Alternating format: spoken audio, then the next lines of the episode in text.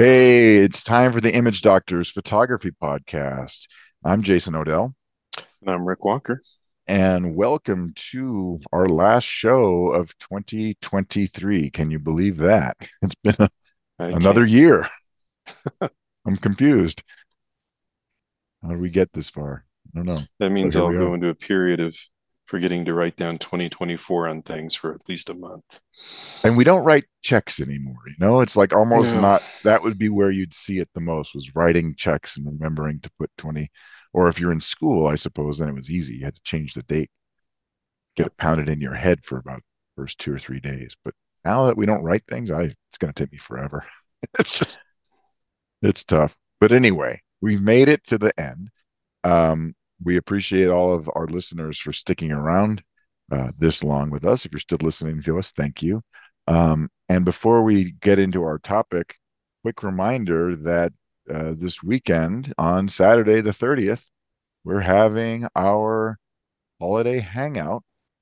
Uh, the two of us will be on Zoom with anybody who's in our Patreon subscribers. So if you're on our imagedoctorsphoto.com. You can just click the become a sponsor link and it'll take you over to Patreon and you can do that. And we'll send out the the um, Zoom links to all of our our sponsors. So we appreciate and thank all of you guys again. And we're, we're looking forward to seeing some of you again. And we had a really fun time last time, didn't we? Absolutely. Yeah, and got a great. lot of good feedback. So it'll be fun to do that again. So we can talk about whatever and drink eggnog or something. I don't know. It's all good. Okay. Um, there were no pop quizzes that we gave out to participants. So, oh, there's an idea. We did trivia one time. Maybe yeah. we could do another trivia contest. Yeah. I think my trivia was too obscure. well, so are we. yeah, that's true.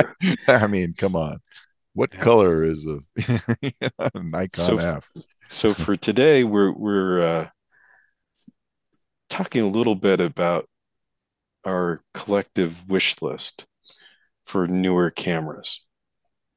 Yeah, what features, features that we'd like to and see. characteristics we'd like to see leaking a little bit into the system at times because that can influence things like controls and stuff but right but if someone were to come to you and say if you could have control over a any kind of like what would you put in it what were the features that you would want and we're going to limit ourselves to general purpose types of cameras. Right. Because there's niche cameras out there, you know, things that shoot 30 frames a second for sports or medium format cameras that, mm-hmm. that I mean, certainly you you use and enjoy, but that's not what we're talking about here. No. You're gonna you're gonna make a camera that would be a great all-purpose type of, of camera with the features that we have enjoyed from a variety of systems.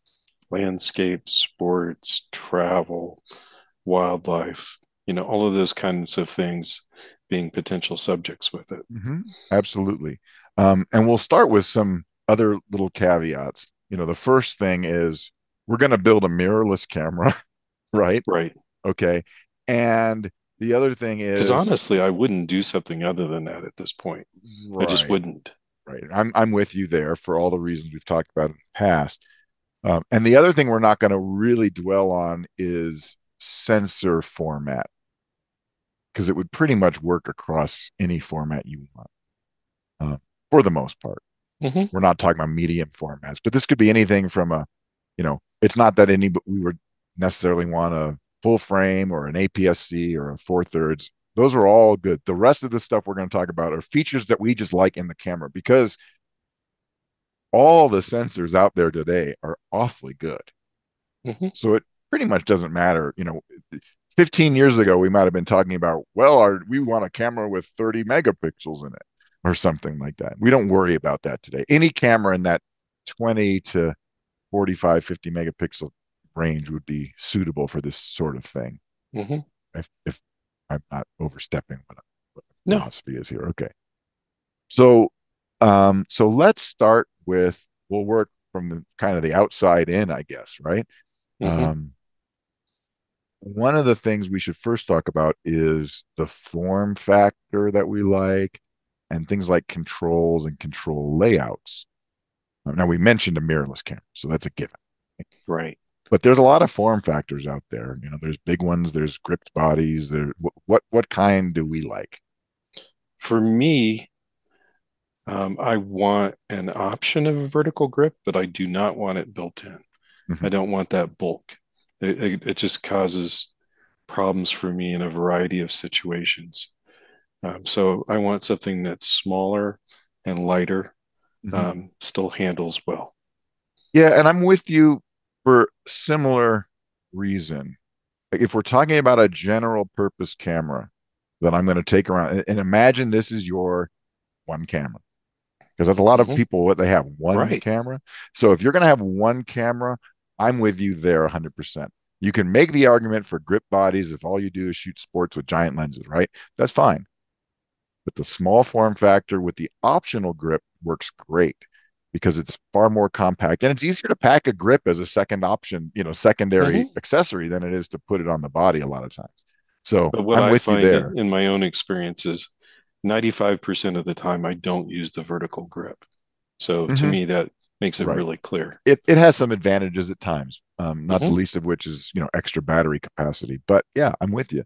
Um, I like having a lot of external direct controls you know things right. that are that are directly accessible that don't require menus i want an iso button you know if i need it or i want an exposure compensation button which most cameras have but um i like being able to customize the buttons uh, mm-hmm. one one feature i've come across recently is you know not only the ability to customize a button but buttons that can have two functions one where you just press the button and release it and it toggles a feature on or off, but a press, hold, and command dial turn for options within that feature. That's great. Mm-hmm. I like that from a yep. ergonomic and, and functional standpoint. So if I assign a button to say, you know, subject detection and I hold it in and turn the command dial, I then can cycle through birds and dogs and planes, trains, and automobiles. Yeah. One one thing that I just thought of that we hadn't discussed before, um, and it's not a hard preference, but it's a mm-hmm. preference, is if a camera uh, has touch controls for everything. Oh, those are nice. that's nice what too. I prefer. Not right. almost all of them will allow you to move the focus point, maybe even fire the shutter and things like that. But a lot of them don't work once you get into working through the menus. And it's just nice to be able to use touch stuff for everything. As a general preference, I also like a top LCD on yeah. my cameras. Uh, they don't all have them. It's not a deal breaker, but it's nice. Yep, me too. Um, it, it affects the form factor. So it's trade offs for size, depends on, mm-hmm. on what you have. And then speaking of LCDs, I think we would both agree that we really like the implementation of the dual axis tilt LCD. This is the kind that you can flip up or flip down or flip out in a vertical for vertical shooting. Yeah. And it's what you'll find on a few of the Fuji XT series, like the newer five, the older three and two, the Nikon Z8 and nine. Yeah, it's um, a great design. The Sony A7R5 has an interesting one. It does it. It's that's my absolute preference. And and um, I just if I were a that. video photographer, I'd give a an- different answer. I'd probably right. Say the the type that flips out to the side and that you can see from the front, but I don't care about that at all.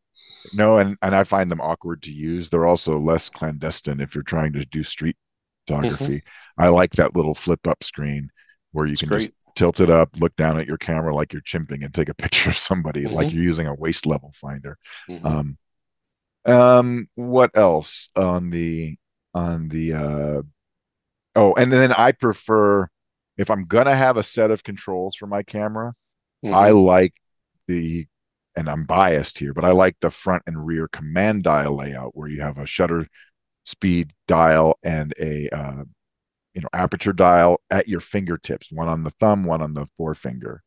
Um, you know, top dials can be useful, but they're much clunkier to use Um, yeah. So they're fine for changing modes or whatever, but I don't like a lot of top dials. Even though the retro cameras are kind of fun, I, I wouldn't prefer that for my general purpose camera. I would put that one in the category of a, a very interesting and nice um, niche camera for me, where I you like them on the, occasion. The control di- the the top dials. Yeah, a shutter speed dial specifically. Yeah. Right. Um, but if it's a more of a general purpose one, I'd rather use a dial on the back of the camera. I mean, it kind of gets into these other things about the system. Stops. You know, right. it gets into whether your lenses have aperture rings, which I know you like. You know, if you have I that, that's a cool thing. That. You know, I mean, that's that's a nice thing. And so, you know, we're talking about a camera, but you know, one of the things we want on our camera is it to be in a system that we you would enjoy. So we'll right. get back to some of those those desires um, a little bit lay uh, a little bit later later. I can't speak this thing. Okay. Um, what about things like uh, card slots? We both like two card slots, right? Why not? I don't um, always use them, frankly. No, but they're useful. Mm-hmm. And if if one of the card slots is an SD, that has some advantages. Um, we both like have used both the CF Express Type B, which is the evolution, um, same form factor as what XQD was, which is being phased out. And those are great cards too. We like them. They're fast. They offer some uh, some benefits for download and transfer and robust construction. That you know mm-hmm. they tend to be a bit bit stronger. SD cards are nice when you're traveling. They're small. Um, you can find them anywhere. That's helpful if you forget to bring cards with you. Right. And what we've found is for general purpose shooting, where you're not doing crazy high volume stuff, I mean, I've I've never gone over the overflown um, uh, a 128 gig card. God, even a 64 is often enough. It's mm-hmm. the sweet spot, I think, for most general purpose photographers. So you're not going to need that second card, but a second slot does give you some options. Mm-hmm. Overflow, you can put JPEGs on it. You know, there's things you can do. So, Since we're designing our own, right? Two slots, right? I guess it's debatable if you want the slots to be identical or different. Yeah. You know, that that's uh, one of those things. Um, I'm looking through our list. Um, I think that is most of the form factor stuff. Um, let's move on to something like the viewfinder because that's another big thing because you're looking through it all the time. At least I am. And and you and I have some different preferences in that area. Yeah, they're pretty similar, but but there are some things to consider.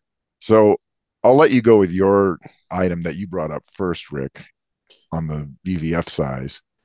Sure. So for me, and this is where it's going to be different. The bigger, the better. Mm-hmm.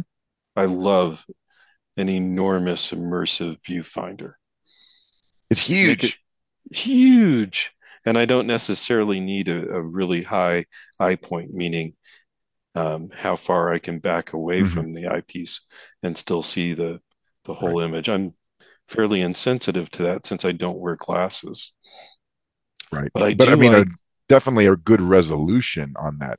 Yeah, and, and right now I'd say if it gets into that 5.76 category and greater, it's plenty good. And and some of the 3.69 ones are, are really quite good too. Just if I'm gonna design right. one, I'll go with the five something at least. And we want and, it to be OLED. Mm-hmm. So it has so better it contrast, nice colors and, and contrast, and, right, and, and subtleties. So it's it's not too uh, contrasting. We want a good refresh rate. Those are nice yeah. too. So all of yeah. those things are important for me. And, all of that is is is true still too. Yeah, and for me, I would want at least an eighty percent magnification, if not higher. You know, I've got a a couple cameras that are higher than that. One that's ninety, and one that's hundred and those are just freaking awesome. they really cool. are. That's very them. cool. Um, for me, part of the ch- if you do wear glasses, there's two things that can can help you. One is being able to reduce the size of the EVF a mm-hmm. little bit, which is something that we saw in or I saw in the Nikon Z8 and 9, which was nice, and I used that mode. It's in a bunch of them. Yeah, and so that that's helpful. The other thing though is also the design of the eyepiece itself. And I know that a lot of people like cupped eyepieces to kind of keep glare out. But if you wear glasses, they're a, they're a pain. So I've always liked the circular flat eyepieces that my Nikons often had the the the higher end Nikons, the Z9s, the Z the D850s that, that didn't have the cup because with when you wear glasses, it just puts your eye that much farther back from the viewfinder, and you're not getting the benefit of the shade. you know, you're just not. Right. Side light is a pain trying to look through a viewfinder. So that's that's the thing that I like. Um, so that's I like having stuff. a uh, an RGB, you know, red, green, blue histogram in the viewfinder. Right. You know, that shows each of those colors. And I don't really want it spread out all over the viewfinder. You know, one relatively compact one mm-hmm. that um, doesn't take up, that doesn't cover up too much of the image is my preference. Right. And, and, speaking of that experience, the colors is handy. Yeah. The speaking of that experience of what you see in the viewfinder, I like to have information, but I also like to be able to declutter my viewfinder. Yes. And and and you know, this is something that not all cameras do. Uh, the Z9 was actually excellent for this, uh, which gave tremendous configuration control over what items appeared in your viewfinder, and you could just customize it. Um, and you could customize each viewfinder screen as you went to you know if you wanted different ones as you toggled through them or cycled through them but sometimes when i'm shooting all i want to see is my exposure settings on the bottom usually or wherever mm-hmm. a rule of thirds grid line mm-hmm. which you know weren't always I keep all, that on all the time yeah all always there and then my live view histogram which i will sometimes turn off for depending on the kind of shooting that i'm doing if I'm shooting casual, I want that histogram up. If I'm shooting action, I'll turn it off because it's kind of you know less important. Um, I like things like leveling indicators. Um, I like clean, just straight line virtual horizons. Um, but those are extra ones, right? Those are those are nice things to have in there. I want them, but I'm not going to have them up all the time. Mm-hmm. Um, so I, I, thought that was a strength, really, of of um, when I first got my Z9, that was something that was really great about it was you could configure that viewfinder. Mm-hmm.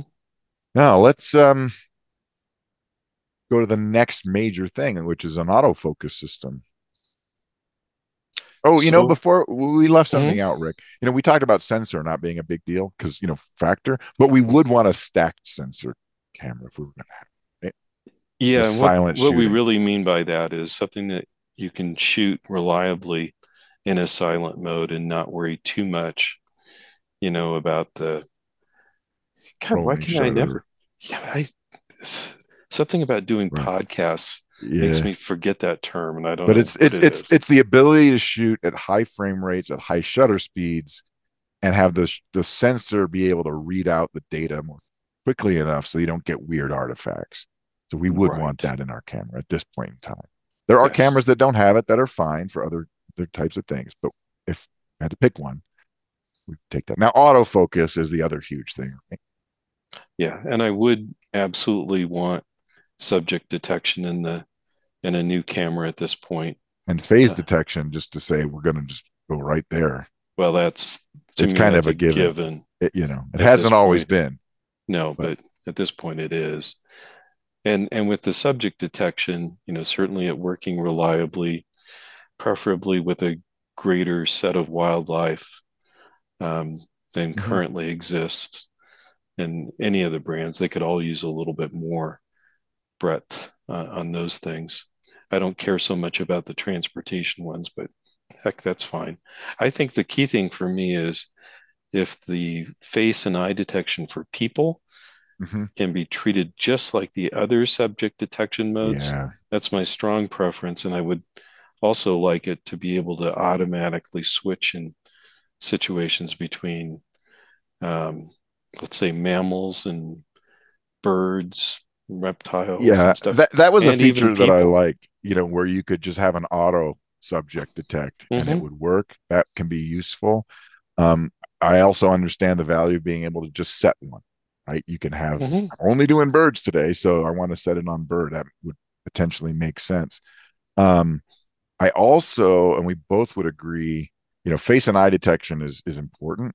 Um, and by the way, I would like it to work in all of the patterns that the camera has. Oh, the, the target, not, yeah, the, not the just AF one, areas, not just two, all of them. Right. Yeah, I agree with you there. And I also would say I want direct control over my AF subject detection options that don't require me to dive into a menu or use a mm-hmm. Having a button, you know, where you can turn it on or off uh, is is critical because as we've talked about a lot with autofocus, subject detection can fail. And when it fails, you start seeing the camera decides there's faces in the shadows or whatever, and it sees things. You're like, what the heck is this? So being able to turn it off without having to go into a menu system is is uh, you know, and that that goes back to these direct button controls. Um, that's important. And then the other thing I think we would both agree on is this evolution of the feature that we see in some cameras with the what they call like single point tracking autofocus. Mm-hmm. And there's it's called different things like Nikon calls it 3D tracking and you know whatever. And I think Sony has a different name for it as well. But this idea where you can basically use a single point and the subject is irrelevant, you put it on something, and then it follows that that object throughout your frame. It's looking it's, at color and and tones and, and patterns. Yes. And when as opposed works, to great. is it a is it an animal's eye or whatever it's sure. it's arbitrary right i mean the eye detection thing is good when it works but mm-hmm. for general purpose shooting that 3d tracking with cameras like the nikon z8 and 9 or i think in your sony and does canon have that too I yeah think? yeah i mean that's a wonderful feature it's a it's a wonderful feature because you can just use it you can treat it two ways one is you can have your composition more or less constant and allow the subject to move around the frame, or you can recompose without having to move your focus point around because it just locks on to whatever you stuck it on. Yeah, so it becomes an incredibly nice general purpose absolutely configuration. Yeah, and I think that was kind of how I would default my my cameras to if, when it when it works. You know, mm-hmm. um, it, you know if it works well, it's awesome. But some some cameras they they don't stick so well. So stickiness is important. Mm-hmm. And then speaking of stickiness, we like autofocus systems that you can sort of configure the sensitivity, the behavior of the system at least a little bit. And memo to manufacturers out there. Nobody seems to know how to describe their focusing systems with the you know parameters that, that exist not one has ever done it not well. one company so if their own engineers can't do it how in the heck are you expecting photographers to take full advantage of those things i mean without i have just tried enormous time investments it's I have, crazy i have tried with multiple brands to figure out what it's actually doing you know I know Canon used to have these cases and they would give you scenarios and that's mm-hmm. okay. You know, that, that, that helps. But oh my gosh, there's there's certain settings that you you read the manual and you go, all right, well this should behave this way, and then it doesn't behave that way. And you're like, what the heck? You know, it's like, well, there there are things like doesn't even does it even apply to subject detection or not? Is that discussed? Right. Nope. Nope, nope, nope. So anyway, we, we like that, but you know, being yeah. able to dial up the sensitivity, whether the autofocus is biased towards the center or nearest object, whatever, all those things that you might might think. Um, okay. Now getting into a little bit more esoteric stuff, um, other features, and we'll try not to spend too much time dwelling on them. What about frame rate, Rick? You know me. I do. So single shot, I get it. You just want no, no continuous drive. No, I'm yeah, maybe 99% of the time, but no, when I when I do it, I I don't really need really high frame rates. You know, on if I'm being honest with myself, 10 frames per second is usually plenty. And I'll go a little bit farther. At the 15 at tends to be more than enough, even for birds. Mm-hmm. I'm not kidding. Because most of the time you're just trying to get different wing positions. It's not a big deal. Uh, the downside to 20, 25, 30 frames per second is a volume of images that is untenable sometimes right? You know. Now, one that I think you would be more likely put on the list, and in my case, it's like, yeah, it'd be nice, but I, mm-hmm. is that pro capture or whatever the pre-burst, call it. The pre-burst. Yeah. yeah. Yeah, that is a wonderful feature if you do any kind of action because what it lets you do is take fewer frames. See, if you're holding down the button with these long bursts hoping to catch action, you're getting a lot of throwaway frames. Mm-hmm. On the other hand, if you're pre-buffering the entire time, hit the release when you see the action in the viewfinder and you've got a couple of frames on either side of where you press the button in terms of the timeline, that's handy because it increases the odds that that one moment of peak action is something that you're going to capture. So yes, I do right. like that feature. I don't use it a lot, but I've used it, and when it mm-hmm. I, when I have used it, it's worked very well. Yeah. Um, couple of other things. How uh, about bracketing stuff? Yeah, that's there's several categories of it. There there are, and you know, a big disappointment is when you get a camera that only brackets three shots one stop apart.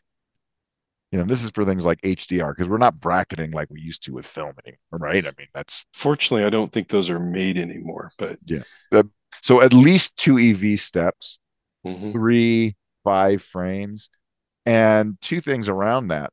Um, if you can give me unidirectional bracketing, which some of the Nikons had at one point, which is great. You could just do zero plus one plus two or zero plus two plus four, whatever, right?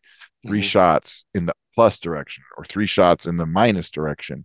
A lot of times that's all I would ever need because you're not going to use those extreme ends of the the bracketing sequence for your HDR merge. No, and I actually like the option of just two shots. Mm-hmm. That works a lot too. Yeah, just that, that shots. usually is enough for me. Mm-hmm. Depends on the scene, but you're you're absolutely mm-hmm. right. And then another cool thing that some cameras offer that we both like is single release bracketing. In other words, you press the shutter one time and it takes the entire sequence for you. Yes. Which is nice because you're not using a release and you're you know you don't have to mess with your tripod. You know, you just push the button and it takes the There's shot. a possibility of hand holding those. Mm-hmm. You know, there it's is. not too hard. Right. So and, and you don't you have, to hold fire it down the shutter each like time that. or use yeah. the self timer. Forget right. it. Okay. Um, I like cameras. If I'm designing one, it's going to have multiple exposure. It's going to do more than two shots, like you know, eight or 10 mm-hmm. and it's going to produce a raw file. Mm-hmm. And a merged raw file, merged, not a bunch file. of them that you have to merge. No, no, no. It's going to create a multiple exposure merge. Right that's raw. And I'll tell you something the D850 did this, and it was a great creative feature. Mm-hmm. And then it went away in the Z cameras. And I want to strangle somebody. so I was like, this was, if you do any kind of create, because there's some cool creative things you can do when you get above two shot multiple exposure. You can do some really, really cool stuff. So that's something that I personally like. Um, and along with that, speaking of in camera raw files, I think we both occasionally like to have the ability to process a raw file in the camera into a JPEG. Mm-hmm. Just there's time. Oh, you know, this one needs to be a lighter tone, or I'm going to, uh, you know, just because you're somewhere and you just want to make a JPEG and share it because you don't, you know, you're not in front of your computer or anything like that. Yeah. Not for high high end processing. Um, no, but it's it's useful. Um, I would focus say bracketing. Focus bracketing is nice is I mainly good. use that for close up things. I don't really use it so much for landscape. I'll with landscape stuff, I'll, I'll make shots at different distances, but usually I'll just do that via the touch screen and go, yeah, you know, close, a little bit further away, a little bit further away, distant, done. Yeah, that's usually that's, enough. It is. It is. Um, and I don't want a bazillion images to merge. Right. And and you know to go with that, and some other we one thing we left out just looking at our list here a good ibis system yeah because that makes all of this stuff even better it makes the, hand holding better it makes things like i mean you could actually do handheld focus stacking and you've got a good ibis system mm-hmm. You know and there uh, there's some good ones out there there are uh, um, multiple ones that are in that at least in terms of specs eight stop category Mm-hmm. Yeah, and, and some and that, of them require a lens, but it's nice when you've got it in the body. Yeah, yeah. So it's those are those are good things. It's great. I'll um, take as many stops as I can get on that. Yeah. and you know, to go with the focus bracketing and other things, um, I would just say embracing computational photography hmm options, you know, whatever those may be. Right now, they're they're limited, but include things like the virtual ND filters that we see with some of the OM system cameras, or you know, like the oh that feature, the live bulb mode where you can watch your watch your image. Very You nice. know, It's very the handy. it, it's It's not just cool. cool, it's very handy. It's useful. Um, and if I'm going to put one other sort of hardware feature in my camera, it's going to have built-in GPS. hmm Uh, it's a great feature. I just I, really I- I'd be happy to take it. yeah it's it's not out there in in very many cameras um i know the z9 had it i don't remember if there's anybody else who's got built-in gps in a camera at this point not sure Maybe There were there some is. that had it, and then their replacement models did not. You know, it's just kind of funny. i mean your phone has it so I, i'm Mhm. kind of of the impression that if my phone camera can have it why can't my mirror- you know my interchangeable lens camera have that feature Right. It is Well- a little bit weird. did i did i miss anything or you know because we're running out of, of time here but uh trying to think you know just system stuff you know the camera is not um in a vacuum right it's going to be surrounded by lenses and flashes other things right I, I know one that's worth mentioning um, that I don't think we've talked about yet today, and that's a better smartphone app. oh yeah They're they're ones that just don't work very well, and some that are have some very clever features in them that we wish were on all of them. right Um, so features like being able to save your camera settings individually or as a group to your smartphone app right, like all the custom functions. but that's really good and, and, and go- save and restore and have Oh. multiple versions of, of them that you can um, restore. right Um, that's that's just an awesome thing. Right. Because it gives you options of using that in ways you wouldn't if you had to do everything as a blanket restore of one, you know, all at once. It's- that's hard. That's not a great implementation. Yeah, and and don't make me wake up an app, you know, every 45 minutes or half hour in order to get it to tag GPS stuff. Right. That drives me nuts. Right. Well, that's why I want the GPS built in. Thank you very I much. know, But but yeah, this is my next best thing. yeah. And as long as we're mentioning it, we want our camera menu system to be logical and easy to navigate. Mhm. And you know, because some are better than others. I don't Yeah. like scrolling through lists of 30 items across multiple pages to find that one item. Right. you know and we both rely on that my menu feature in cameras that have that where you can put commonly used things that you would never find otherwise into that into And I want more than two pages of those. yeah those- those Three is usually adequate. Two is not enough. five is right out no no Yep. sorry different movie uh, okay but you know going back to the system i think you know we both like having good lens options and i i know that you had written down something you know options that include smaller and lighter ones so not everything is a big heavy lens those are fine but not everything you know it's not what we always want And ideally, good third party lens support. Mhm. It's not absolutely necessary if the camera company made all the right options at all the right price points, but none of them really do. Um, so it, it's it's nice having some third party options absolutely. Absolutely. robust, and not just the simple manual manual everything lenses, right. and if i'm making the lenses autofocus, etc. in a perfect world, I would make logical trios of lenses, you know, that you would use together, like a super wide zoom and a mid-range zoom and a, you know, maybe a telephoto zoom or whatever, and give them all the same filter threads like it used to be back in the day. I don't think that's ever going to happen anymore. But hey, if I'm if I'm playing, you know, ruling by decree, I can make it happen. You know. Oh, you triggered one final thought, and then I'll shut up. Okay. Um, so you were talking about lenses. F4 lenses are not bad options. No. I don't not. always want to carry around 2.8 aperture lenses, and the variable aperture ones aren't bad, but it's kind of nice if if the aperture doesn't vary when you're doing manual exposure. So I I like having good quality, sharp f4 lenses. I do too.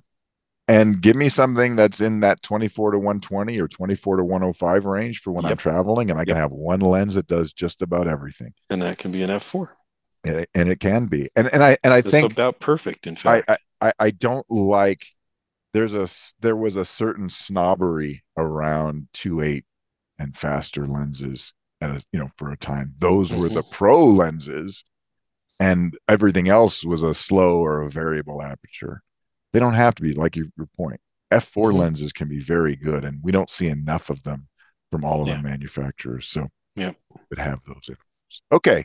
Um, I think that's a good set. I think that's a long list of stuff. If we left so something hopefully out, the camera manufacturers got all those down. Yeah, get that, guys. Um, if if there's a feature that you wanted to have in a camera, let us know. Drop us a note um, you know, over at uh, you can contact us through through our Facebook page, or we have um, contact on our Image Doctors Photo com website, which is also where you can sign up to become a sponsor of the podcast, which helps us do things like come up with ideas like this because it's always helpful to get your input on things. So don't forget, our holiday hangout is coming out on Saturday afternoon at 3 p.m. US Eastern Time on Zoom and you need to be a sponsor to get the link for that. So until next time, happy holidays, happy new year, and happy shooting.